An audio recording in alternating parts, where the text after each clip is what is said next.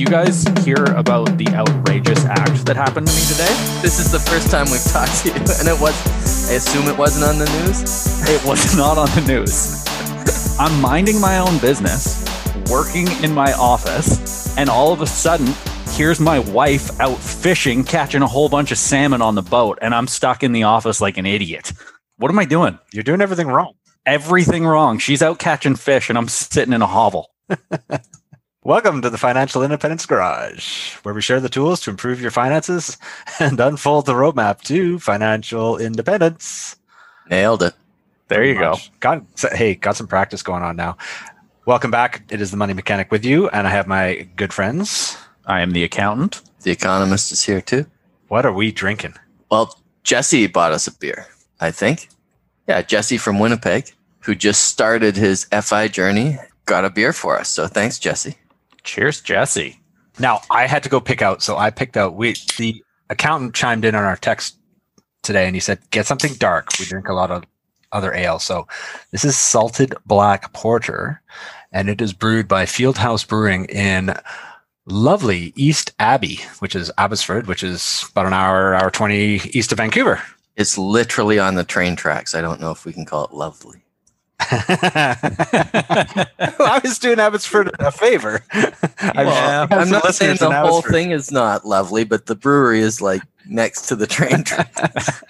Gives a nice little ambiance. Now, this one says it's brewed with traditional Dutch droppies, in quotes there, which is salted black licorice. This beer offers flavors of coffee, licorice, chocolate, and caramel with a balanced malt profile and residual sweetness. Pretty good. What do you think? That is quite tasty. I don't. You couldn't have a lot of these for sure. I don't know. You know what? I've heard you say that before. And, And then I it's keep never stopped yeah, you. Yeah, that's a fair point. Are you savages drinking out of a can again? I have my uh, Bonspiel winning cup. Oh, nice. Oh, nice. Or I am being did a we, savage. We and didn't win the of. Bonspiel, did we? I'm putting mine in it. Look how dark that is. No. That is a dark, dark porter. You know who's going to Yeah. be. You know who's going to be interested in this one is our buddy Jordan Mass in Winnipeg. And Yeah, he's like, he would wait, he's like, wait a minute, the beers came from Winnipeg, but you bought us all. To, he likes his porters, and he's not going to get to taste this one. I might have to mail him one. That seems fair. You haven't already uh, disposed of the first one? I have to share that when they come in six packs. I have to share the last one with the Oh, so you my- can't mail it. my financial partner in house. I know where to, I know where to buy more. Anyway, tonight, gentlemen, the show is. Uh, I think this is a little bit for Jesse actually, but I think it's a little bit for the people that have been on the path for a while too, because we wanted to talk about ETFs and wow, what a giant subject, right? So this might become a two-parter. I think that's the only way we can do it, and that's not fool ourselves. This is the FI Garage, not the Rational Reminder. So we're not going through the white papers, but we're going through we're going through the common sense of what we or and you, the listener, should probably dig into when you're choosing an ETF.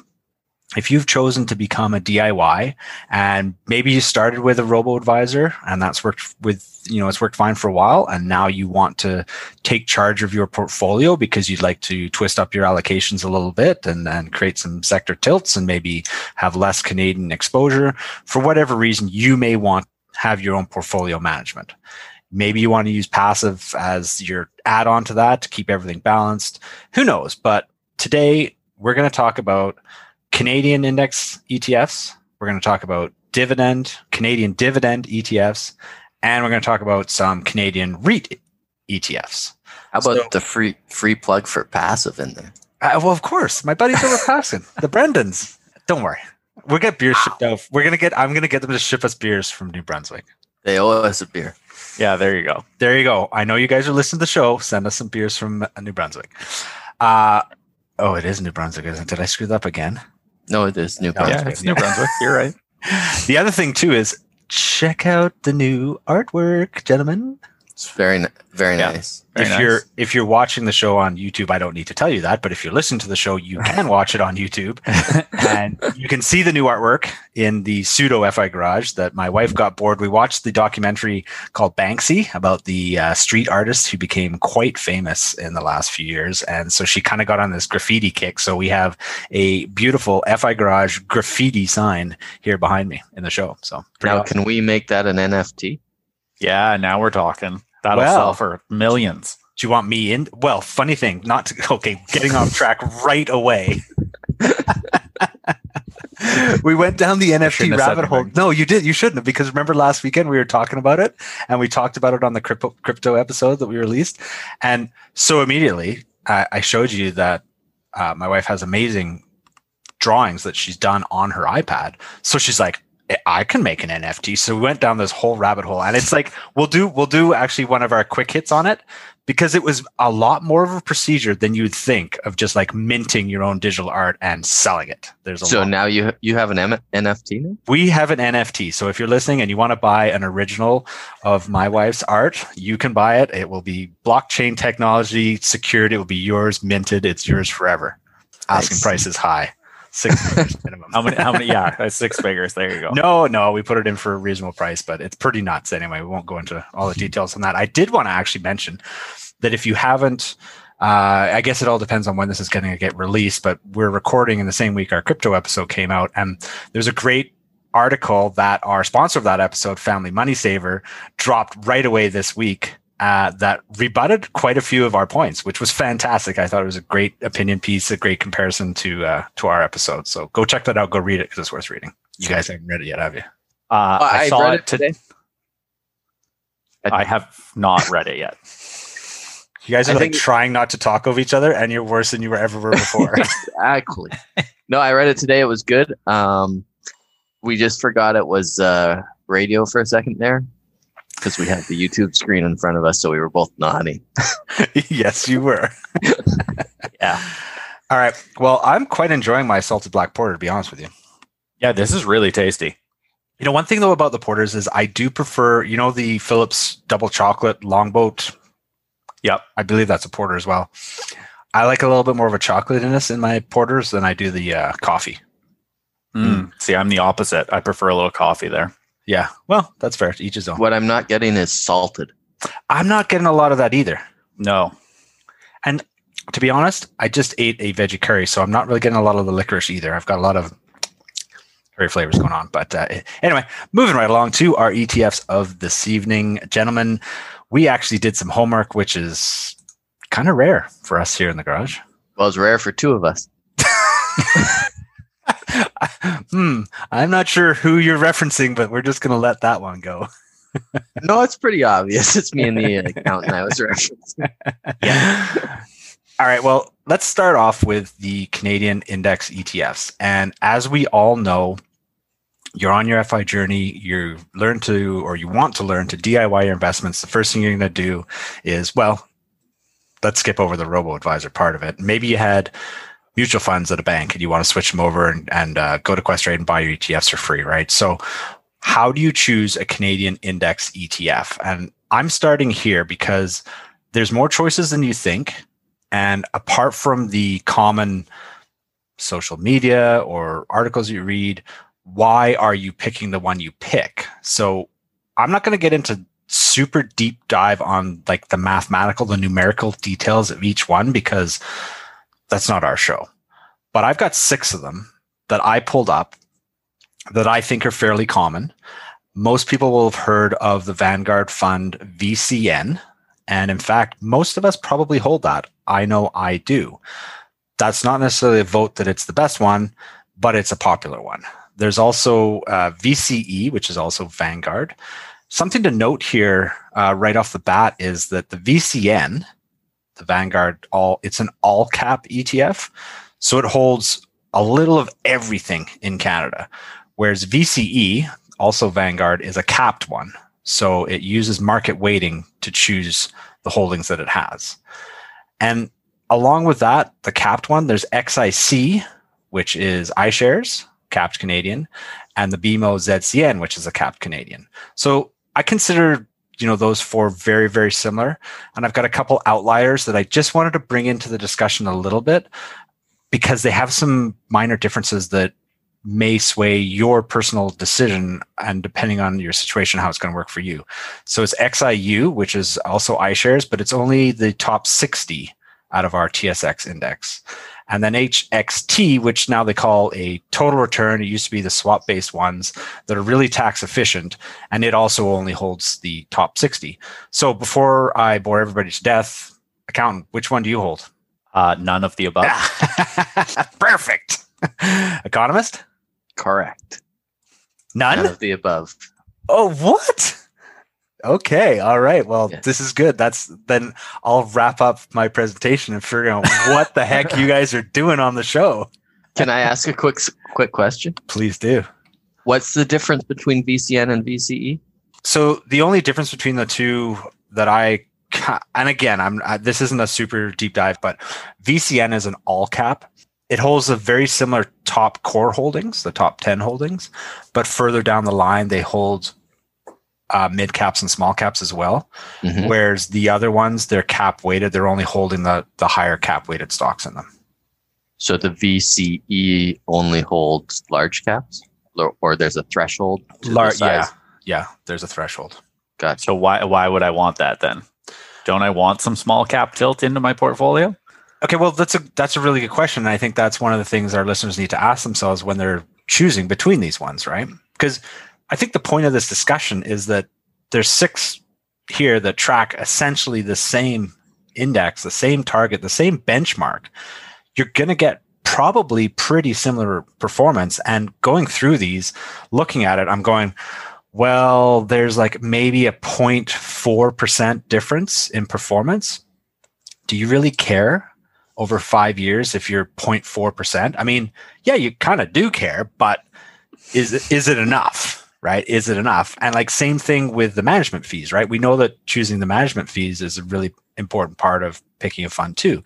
But we're talking about, you know, some of these, like VCN is 0.05. Like, how do you spend less than 0.05? It's ridiculously cheap. And then, but, you know, there's that's the highest price one here. You can pay up to 0.15. So you can't really compare these by their management expense, right? Well, it's three times more. uh, it's The not math nothing. checks out. It's, it checks out. It's not nothing. Yeah, totally. But you're not going to sit and look at these and go, well, let's choose the one with the lowest manage- management expense ratio, right? And then, well, maybe you flip it over and you go, okay, well, let's choose the one with the highest yield. Well, again, you're looking at things that are the difference between 2.7% for VCN and 3.25 for ZCN. Now, I know like back in the day when I started, I probably would have looked at that and said to myself, I think I want to earn those other basis points and I'm taking ZCN. But is that a good decision? What is the sector breakdown between those? Are any of them materially different on what the breakdown in holdings is? Good point. And we are going to get to that in just one sec. I just wanted to highlight from what I just mentioned about the yield was that you need to look at your the total return of those ETFs as well, right? And again, I'm not getting too crazy into numbers here, but I'm just clicking through and for those of you listening at home playing along, if you're not sure what to use for doing comparisons, I used a few different tools today for doing some of this research. And right now, basically, I just have Yahoo Finance with six windows open on my screen and I can click back and forth between them and they give me some very basic numbers so that I can look and compare, right? Yields and, and expense ratio and the cost of the earnings and the net assets. So just getting back to what I was saying about ZCN and VCN, year to date, and this is in early March 2021, 4.95% for ZCN, which had the higher yield. And then VCN is 5.2%. So you've made up 0.25% of that yield difference in its total return. Does that make a difference to you guys? Well, I didn't even look at total return when I did my research. Okay. And I mean, maybe I should have, but past performance is not def not uh, an indication of future performance, right? So Totally fair. So, to speaking to that, then uh, one of the other tools I used, which we talked about, again to shamelessly pass uh, promote Passiv. I we talked about the portfolio. They don't even pay us. Uh, ah, don't worry. Don't worry. It's not about. I'm not here for the money. I'm here for the beer. You guys know that all too well. You know that. So anyway, you can get to Portfolio Visualizer, which this is actually I had fun with it because it's a really cool uh, tool for making comparisons. So I here I'm looking at that. I used 2014 to 2021 with 10 grand invested and left everything else equal, right? And I can plug in the different ETF funds and I can create three different portfolios. So it looks like I'm comparing them side by side, right? Yep. Then it'll spit out the returns over the same period of time. I think this is a pretty valuable tool to use if you're trying to decide which one you should have. Once again, past performance is not indicative of future performance. And it might even be inversely related. Okay. That's a valid point. Okay. But something else that I came across looking into these funds is you're not making a huge notable difference in your returns between these six funds. Like we're talking just pulling up uh, here I am looking at portfolio visualizer now and I I just while we're talking plugged in VCN, ZCN and XIC which are probably the most popular ones that we think of here in Canada, right? And I'm talking the difference is within 0.4% for a 5-year return. So we shouldn't sweat it. Just start board one. So Yeah. what you're saying is for a Canadian total market fund, who cares? Just pick one. Is Well, that what you're saying? I I'm saying that if you just sit there and look at them from a surface level and say, what does it cost? What's my management expense ratio? What's the past performance? What's the yield? I think they're, and I totally agree with you guys that they're going to fluctuate in their returns, but they're really all basically tracking the same thing. Like this is what you get into with such a small Canadian market is that they're all holding the same things. Like they really literally are holding the same things. And that's one thing that I think people don't look at a lot when they go and choose their ETFs is look at the top holdings of the of of the companies, especially when we get into further down the road looking at the US ones and international ones, I think that's where it gets a little bit more important. But just for an example here, the third tool that I used, and I mean, if nothing else, this is there's some interesting tools here that people may not have used before. And on the Vanguard Canada website, there's uh, in their insights drop down, there's a tools section, and you can do a side by side comparison with their not just their own ETFs, but I put in one of theirs and then pulled in. You can pull in three other ones and do side by side you can print out a PDF report with this thing, right? And it gives you a nice, like, layered breakdown. You can scroll down the page and read through it all and see the numbers. And as I was just mentioning, they, of course, show you the top 10 holdings. And literally, they are the same, like line by line. There may be a tiny swap between like Enbridge and Bank of Nova, Nova Scotia is the fifth largest holding. But you get down to it, and interesting of note is how much of the total percentage of that ETF is held in the top 10 holdings, right? So, for example, the one here, VCE, holds 50% of that ETF in its top 10. Whereas you get into the iShares one or BMO, and you're down to, uh, so where to go here, 38%. Or probably probably even VCN would be closer to 38. hmm So, but I think this sort of comes back to the question that the account asked, right? Pay attention to what its exposure is to the markets in Canada, apart from the top 10. You guys agree with me there? Well, so you essentially could have saved us the past 10 minutes and just said they're all identical and we don't really need to worry about it with total market funds. Is that what you're No. but but pretty close. but I mean, there's got to be a reason to choose. What's the point of having all these funds? Well, that's where I think if you're if you're choosing the different well, the point of having all the funds is the different companies that have them are making money off them. That's why they exist. Okay, yeah, I agree. Yeah. So if you're choosing, that's where I think lo- they're probably going to have very similar returns. they're supposed to be tracking the same index. So yeah, They're supposed to be tracking the same index. So that's where it's going to be about keeping your management fee low, looking to see if any are super overweighted into one industry or sector as opposed to the others, and go from there. Well, and okay, so another point to bring up here is that if you hold one of the above that we've talked about, if for some reason you feel compelled to change to ZCN instead of VCN, it's pretty much a lateral move. It's not like you're going to make any gains. You know what I mean? Like maybe you feel better going with the company that has the largest amount of funds under management. Maybe you feel better going with Vanguard because, as we've heard in the FI community, Vanguard is a cooperatively owned investment company in the United States, right? So it has different, uh, what's the word I'm looking for, obligations to its shareholders. Does that matter to you? You guys, you guys suck at this. I knew this was way too serious for you guys. Well, the thing is, we're we're getting to drink our beer faster. Yeah. And I mean, you were talking about the total market. So all of those are tracking the same thing, which means that they're going to have very similar holdings and very similar stuff. Yeah. Where things get interesting is in what the economist and myself were looking at, which is funds that are not just tracking a blanket index. Fair enough. So that's a good way to pivot into it. But So I was looking at Before we do, I have to ask the uh, money mechanic. Does he want to talk about HXT at all? Yeah, I just did want to fire that in at the very end there. And the reason this one I brought it into the mix there is because if you're holding these in your TFSA or your RRSP, it's pretty much irrelevant. Right. But if you are holding in your taxable account, you might want to hold HXT because it's a total return. It doesn't pay any dividends or distributions. So you'll only pay capital gains. And funnily enough, that one did have the highest performance numbers out of the six that I chose. And furthermore, to that is one that I didn't really bring up a whole lot in the discussion. The six, one of the six ones that I chose was XIU. And this is the top 60, TSX 60, which is very tax efficient as well. And I was chatting a little bit with Mark C before this episode about it.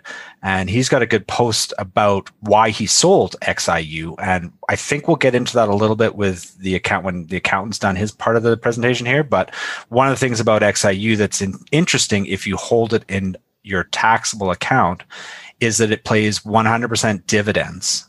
So it's more tax efficient. It doesn't have distributions or return of capital built into it.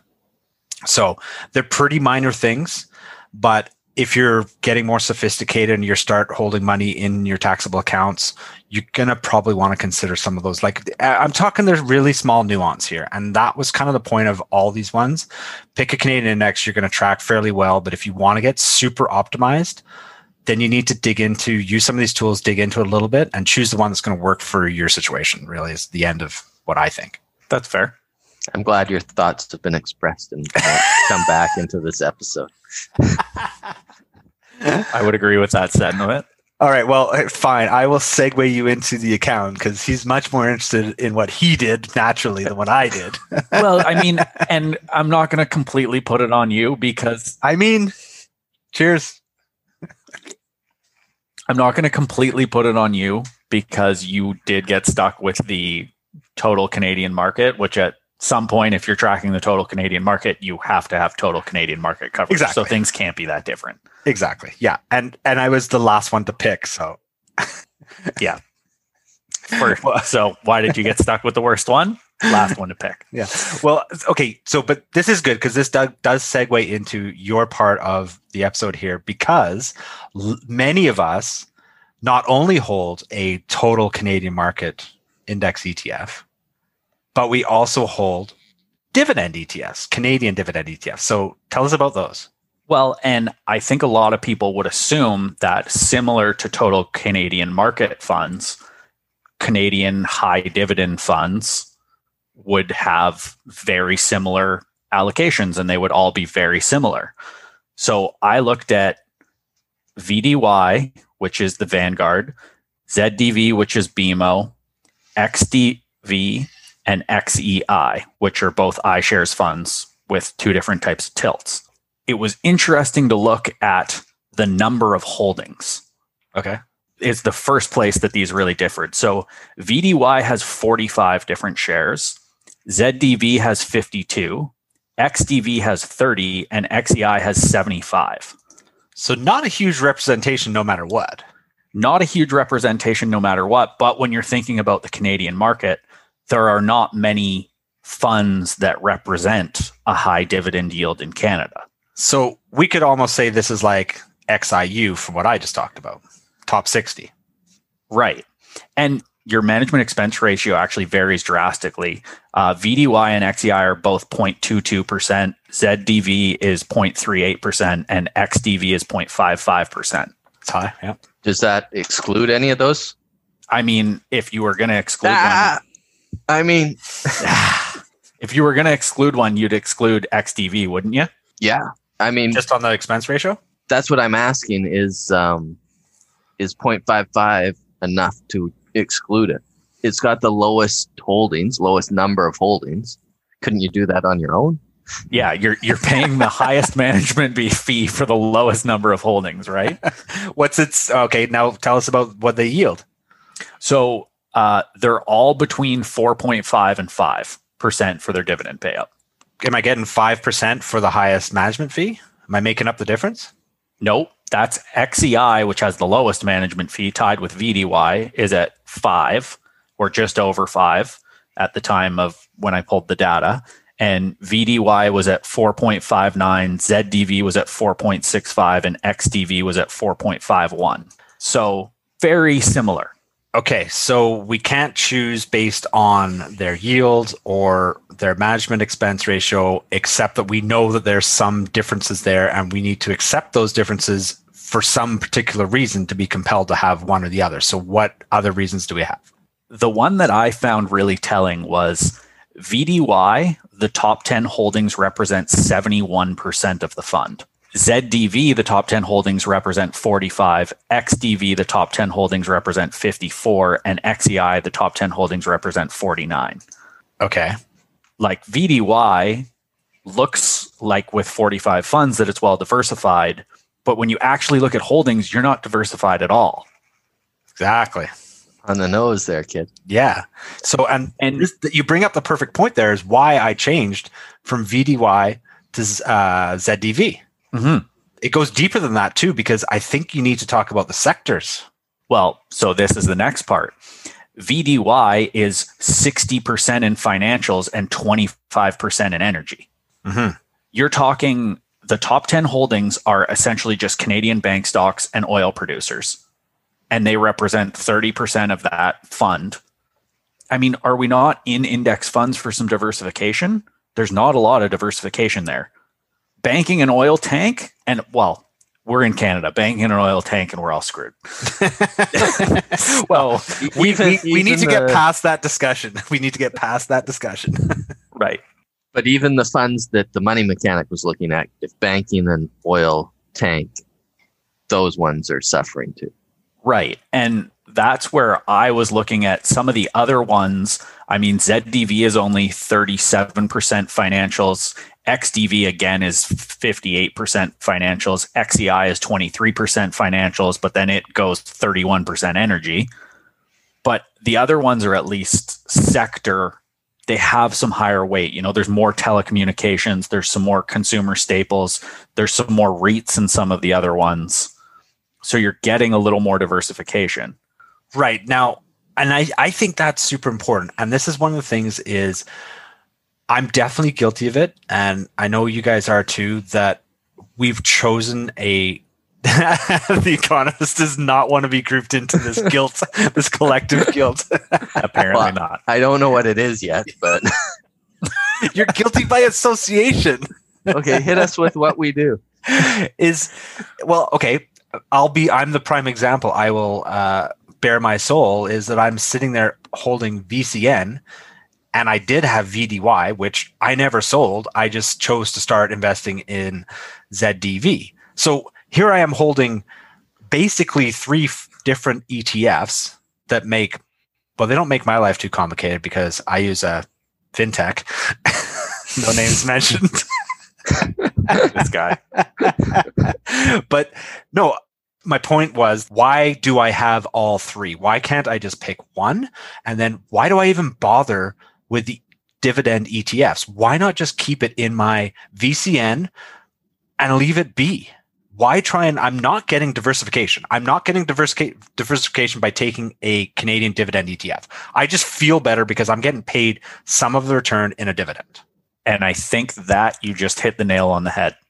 I think it's psychology because you're right. When I looked at this, you're not getting any, you know, the high dividend funds generally. I think maybe one of them had one of the railroads in it. Like you're missing out on a bunch of good, solid Canadian stocks Mhm. that are in the total market. They don't even have CN. Nope. It's not a big dividend payer. No, it's, It's small. not a big dividend payer. Yeah. And so you look and you're missing a bunch of those, but I think the justification behind holding one of the dividend funds is a psychological one. If things tank and I would otherwise have been forced to sell while things are down, like I've had my Canadian dividend fund tank. My dividends weren't cut, like ZDV didn't cut their dividends at all, all through the last year when everything else was going on. I think a lot of people take some of the dividend funds as, oh, hey, this is a consistent stream of income. I agree with you on the psychological point of that. And that's actually another point I want to bring up about the cost price of these as well. So we'll get into that in just a sec. But the my argument with that is not the psychological part of it, but the fact is that if you actually looked at the numbers from early 2020 and you looked at the hit that the dividend ETFs took relative to the total market ETFs, and dividend ones got hit way, way harder, even though they're holding basically the same stuff because they have to pay out in dividends. Right, but I guess what the accountant was saying was that you'll still get paid out. And did was was there a big dividend cut?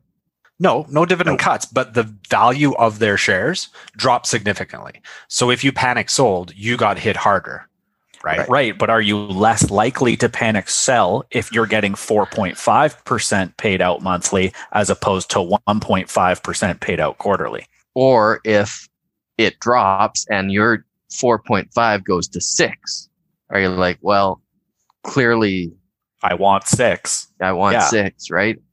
I don't know. My my other question for the accountant was, do you think maybe a dividend ETF is a play if you're closer to retirement or not earning income regularly? I think that's another big one, right? Is I want a income stream. Well, some of these dividend ETFs, while maybe they haven't had the best total returns, have consistently paid out four to four and a half percent on market value over time. Well, if I'm on a four percent rule, like maybe I want to lock some of that in and have the cash flow just for peace of mind. I want to know that some money's coming into my account every month. I'm used to money coming into my account every month. And if I'm going to stop working, maybe I want to have a little slice of that just to make me feel better. It might not make the most sense, but if it's what gets you there psychologically, is it worthwhile? I think you make a valid point there. Good answer to that question. And it's important to recognize what part of this journey you're on, right?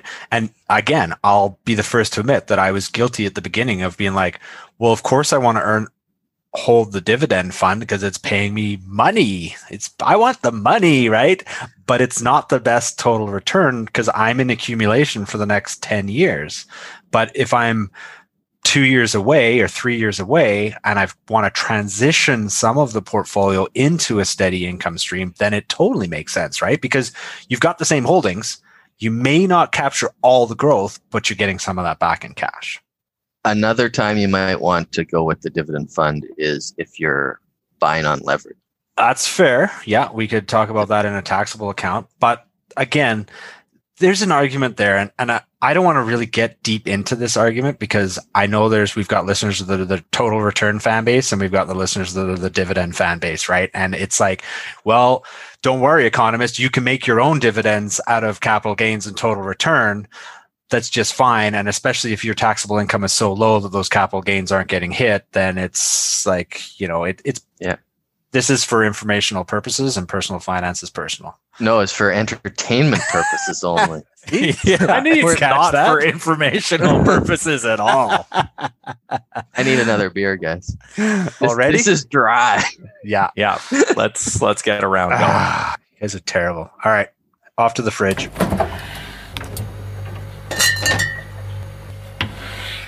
So there seems to be a problem in the beer fridge boys because that six pack turned into a five pack. I, I am having a trusty Phillips glitter bomb from Victoria. You guys are having another salted porter, which I'm jealous about because it's a heavy two for the episode, but tasty. I felt so bad about not drinking from a glass that I now have a glass. Nice work. So, see this, you know, these new style beer topper things? I'm not a fan. Well, I am because it two purposes. One, uh, the the ducks saves the ducks, I do And- like a good duck. and two, no rat shit on the top of your beer can. Two good reasons there, but my problem is with them, it's a heck of a lot more plastic that doesn't get recycled. Mm, that's fair too.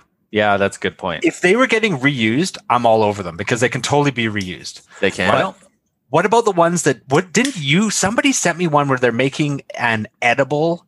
I sent that. Yeah. Yeah, out of cardboard or recycled cardboard, whatever. perfect. Like you know what they should make should be making that of is recycled Amazon freaking boxes. How many boxes is Amazon buying? I want to know. I want to I want to supply Amazon with boxes. That's my like all I want to do to make money. Anyway, let's get back into this episode and wrap it up because it's not the fastest paced one we've ever had. But we're not done yet. We still have to talk about REITs, but wrapping up the dividend section by the accountant. I think the my main takeaway there and from my own personal investing experience is that you can be totally fine holding a Canadian index and move on and be happy.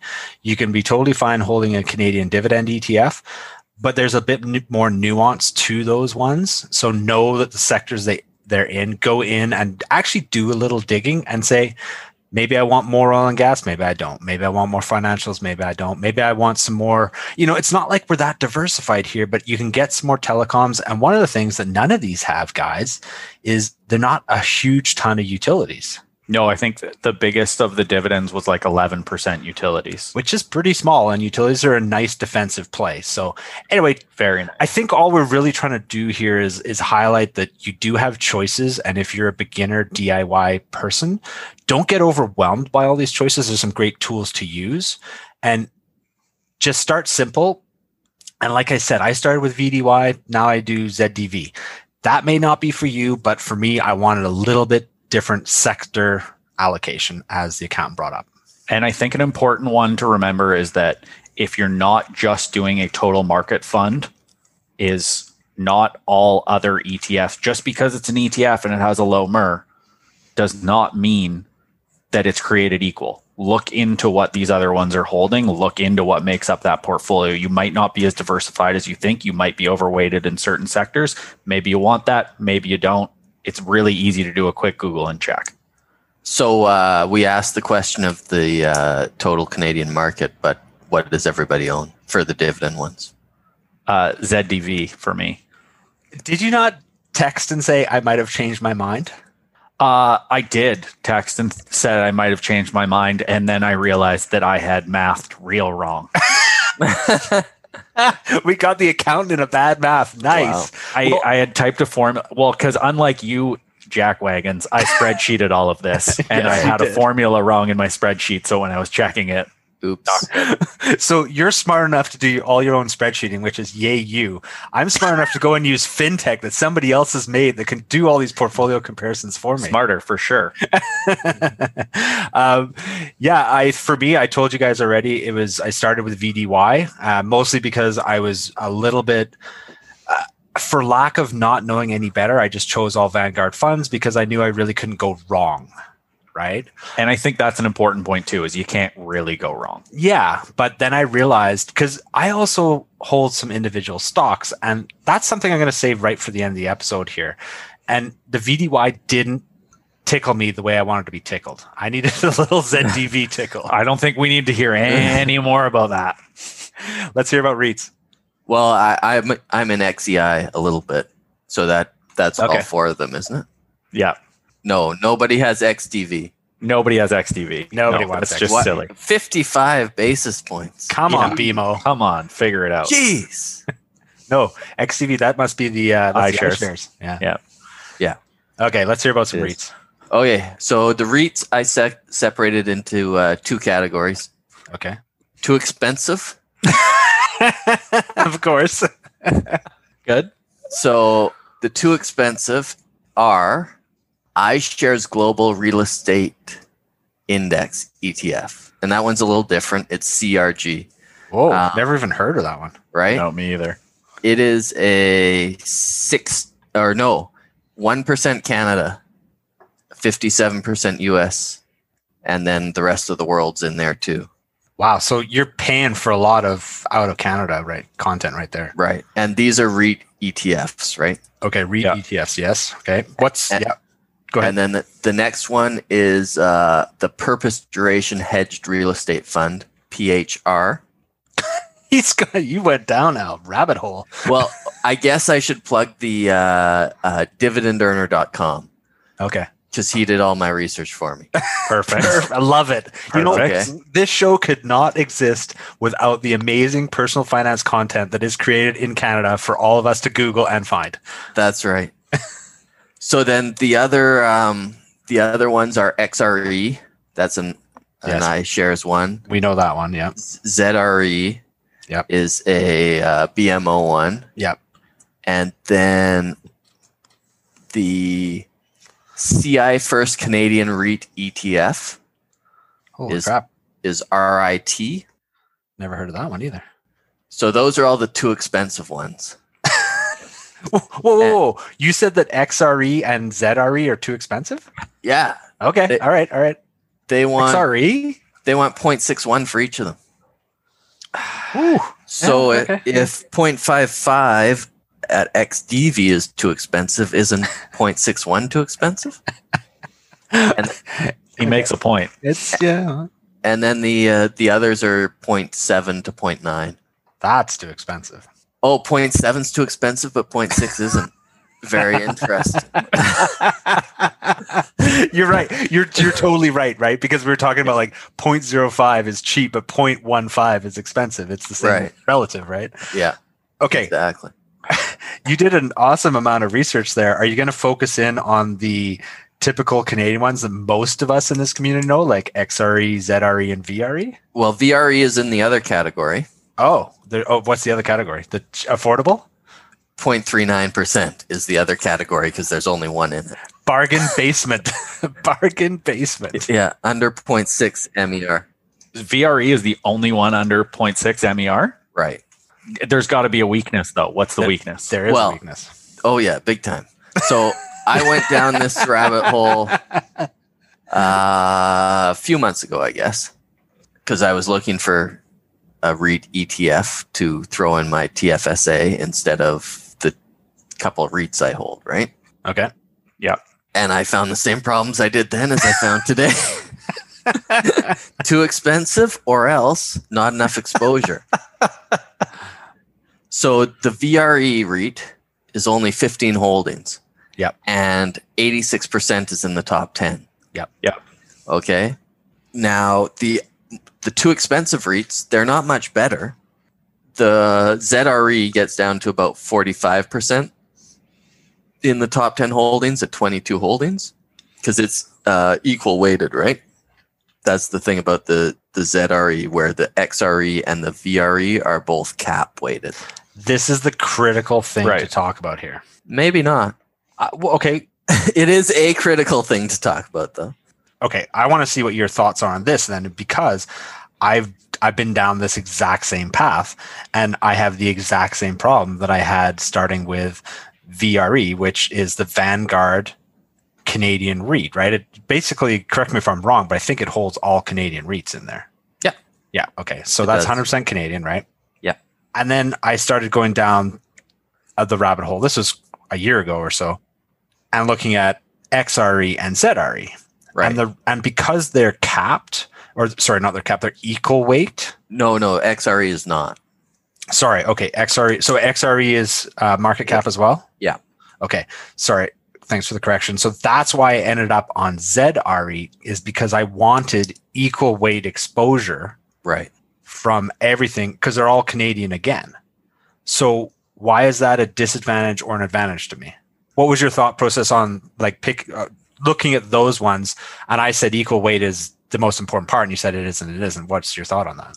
Well, my thought on that was when I was looking at this a couple months ago is what I was really concerned about was how much office exposure I had and how much, to a lesser extent, how much retail exposure I had. Fair. So, you know, ZRE is at 40% office and retail. No, sorry, VRE is. ZRE is only at 35. So the equal weight doesn't tilt away my exposure the way I wanted it to, Okay. right? I think that's an important one with real estate is a lot of these companies or the funds what you really want for diversification is you want some industrial, you want some residential, you want some, you know, like if I have a REIT fund ETF that is all office space and office space tanks, I'm screwed. If I have one that's all commercial shopping centers and COVID happens, I'm screwed. Yeah. You don't, you want things with the diversification of, hey, I'm into different REITs so that I have some industrial warehouse space. I own some apartments. I own some shopping centers. I own some office buildings. to be fair, both the capped and the equal weighted kind of do that. But when I was Mhm. looking to to pick one, I wanted to avoid certain sec- sectors, or at Right, least okay. have them to a lower weight. So that's why none of them, you know, turned me on. So what did you end up going with? I bought a little ZRE, but mostly I just keep hammering the REITs I own. So you've gone individual. Yeah. Okay, and I think that's an interesting one here too. And without going too far off the rails here, uh, it's going to be up to the individual investor whether they want to get real estate exposure through a REIT. You know, maybe they already own a house, like a rental property, and that's the real estate exposure, right? But if you want some REIT exposure, maybe holding, making your own basket of three or four that are sector, sector, sector, sector chosen. You know, like maybe you want an apartment REIT, right? You know, we don't want to go off the rails here because there's we could talk a whole show on REITs, but maybe you want a industrial, maybe you want an apartment, and you want to, like the economist said, get rid of the office space one. So maybe you're better off making your own, right? The thing is with these is they're cheap and easy to buy. They're free at Questrade, right? So not only that, but when you pick your one apartment REIT and your one industrial REIT, you're exposed to how that one individual REIT performs. All risk. Totally. I agree with Right. you. It's all risk. So do you need to have a REIT ETF? If you're building like this is kind of we're doing like the part one of the model portfolio, right? You have a Canadian holding, you have a US, you have an international, you have an emerging. Do you add in a REIT? Do you add in a dividend? These are like the optional dressings to your your dish here. Now, Do you No. need a REIT? I don't know if you have the answer to this question. Sure I do. Okay. Are things like uh, RioCan in the total Canadian index? Tiny little percentage. Small. Okay, so that but they're there, and things. So all the dot .UNs are in the the Canadian index. Now, that's a good question. And without digging in too deep for this episode to look at the exact number of holdings, I think the account you probably noticed in the dividend ones, they hold some varying amounts of real estate in the dividend uh, ETFs. I didn't notice a huge amount in the Canadian market ones because they're really not anywhere near the top holdings. So they, there's not going to be much impact on those on your portfolio. there, there's- right? there's not and that's one thing that i noticed because in my earlier days before i hit the FI path and before i knew any of this information and i was still a stock picker and i was a real estate guy i was both buying real estate and just investing in reits Yeah. You're still Uh, a real estate guy. i know i am and you're and you're still buying REITs. i do yep you're not wrong one of the things that always got me when I was going through the REIT ETFs is I have a couple REITs. I have one that's apartment buildings in Amsterdam. It's a TSX listed fund. It trades at four times earnings. It pays a 7% dividend. It's had solid growth over the years. It didn't tank when the market tanked nearly What's the ticker? INO.UN, Inovalis. ERE is another one ERE is another one. Neither of those are in VCN. They don't show up. because they're not Canadian. Yes, they are. They're TSX listed funds. They're operated out of Canada. They are absolutely Canadian funds. Th- yes, the, uh, but that's my point. Is they're not in. They're not owning properties in Canada. Exactly. So Right. that's one where there's a whole bunch. Even I have a couple smaller ones. Like I have one uh, TNT REIT.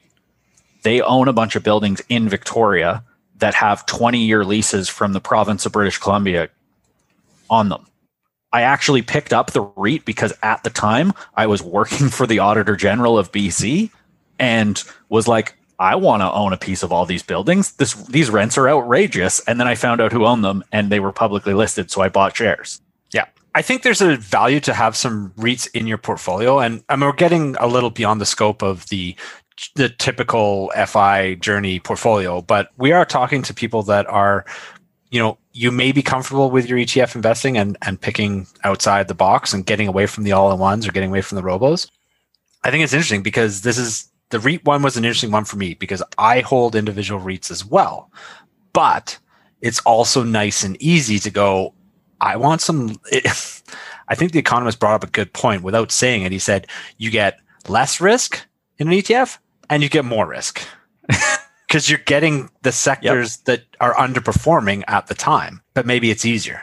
Maybe it's easier in the long run to just just hold one of those, pick one of the ones that works for you. Did any of them stand out? Do any of them like yield much differently? Has any of their performance over time been drastically different that could sway you or I told you I didn't look at yield or performance.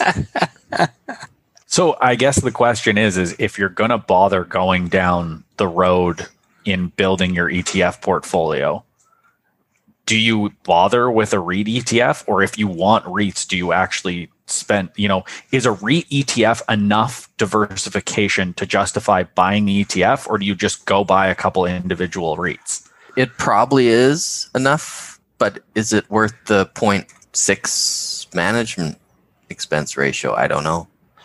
Yeah, that's a good question. And that's also the question of is it going to move the needle? How much you allocate into that? If we're talking like you never, you don't probably don't want more than 10% of your total portfolio In REITs, in REITs.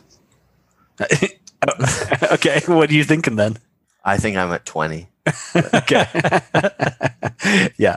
Well, but you know, if you're if you had an all-in-one fund, would you then it's it's like comes back to the same question. Are you adding tilt? Do you want small cap? Do you want REIT? Do you want like do you want some tilt in your in your portfolio? It's totally going to be a personal decision.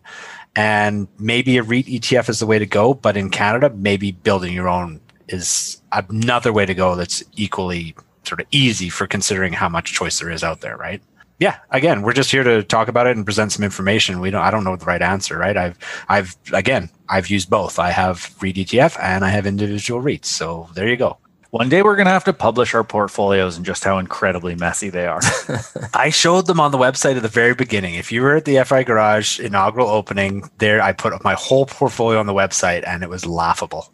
And Josh we loves uh, we got a message from our host and said you don't have enough uh, capacity for that. yeah. all right one of the He things does that own I- one of everything. ah, it is my goal in life to own one of except a. Bitcoin. I have a fraction. Fractional ownership is still something.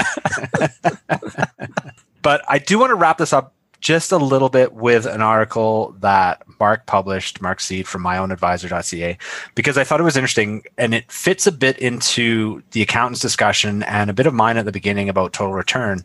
And he held uh, XIU, which we liked at the beginning because it's the top 60 Canadian stocks. It holds very similar to what the accountant mentioned in his dividend stocks, but he sold all of that. The reason that Mark divested from these, and he's got an article that we'll put in the show notes that's it's a few years old now, but he speaks a lot about unbundling his Canadian ETS. And he and he references XIU, XIC, VCN, a lot of the ones we talked about. He doesn't bother bringing up the dividend ones because they're very similar as well. And basically, what he's saying is that at a certain point, that it, it's great to start with index funds and start with ETS, and there's no reason why you can't just stay with them forever either. But at a certain point, if you are, if you do like individual stocks, if you do want to hold a few bank stocks or some telecoms, eventually you're building the top 10 holdings in what the accountant and I talked about anyway. Yep. And you might even be buying a couple REITs.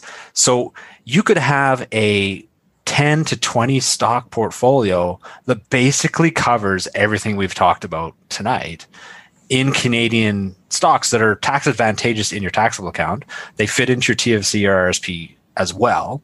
And then you can you you don't pay any management fees and you get to collect the dividends and you get the maximum growth from the companies. It's not for everybody by any means, but it's an option further down the road. I think indexing is a great way to start and a great way to finish, but you can pivot. So uh, if you do that, you don't get you don't own the small position in say the Tesla of Canada. You know the small cap that comes up and You don't own it anyway. right. You don't So own it enough to to move the needle in. an We're back to flyers. Find your flyer. have those ten or twenty stocks and have your own flyer. Ah, well, we knew the economists would want to pick something risky. Well, that's where you you know you unbundle it. You have your top ten holdings, and then you have your tontine holdings. Oh, for f- uh, ano- again, you guys are Tontine. jack wagons. Yeah, well, Ah, I got to go back to my serious podcast. We need we need that Tontine article in the show notes again just to refresh. just to refresh everybody, It's so good. it's such a great. I can't believe I found that. Have you not pitched it to the city in Nevada yet? That's going to be the cyber city. That can be their entire pension plan. Oh Yes. man, we're talking. We are talking. Well, boys, how do we wrap this up? Did, did I mean we're definitely not as fun when we try and be smart. I thought I was fun. you you were short and to the point, which was good. Yeah. I, I think the main takeaway is that unless you are in a total market index, make sure you check what the weights are in what you're doing. Just because you have a certain type of ETF does not mean you're diversified, doesn't mean you're in the sectors you want to be. Take the time, take a look. And turns out, even if you're in uh, an ETF with more holdings, doesn't necessarily mean you're more diversified. That's a great point. You know what my little closing words of wisdoms are? And this is big, big, huge points if you know who said this. You know, your portfolio. Beatles. No, your portfolio is like a bar of soap. The more you touch it, the smaller it is. So we're screwed. Wasn't that a Buffett? Was that a Buffett? The soap one? I thought so. Yeah. Maybe it was a Ray Dalio. It's true. And the point is, you can pivot between equal ETFs, but don't monkey around too much. Just understand where you're at. If you need to make a change, make a change. Otherwise, stick to what works. Stick to what works. Cheers, boys. Cheers. There you go, Jesse. Uh, you learned everything that we made up this episode about ETFs. Thanks for the salted black porter. Uh, quite delicious. I can't wait for spring. We're going to be kicking into some Weiss beers and some summertime stuff. That's Sours? soon. Sours. Yep. Oh, sours. Yeah. And uh, yeah, we'll be looking forward to catching you all next time on the FI Garage. Au revoir. Good night.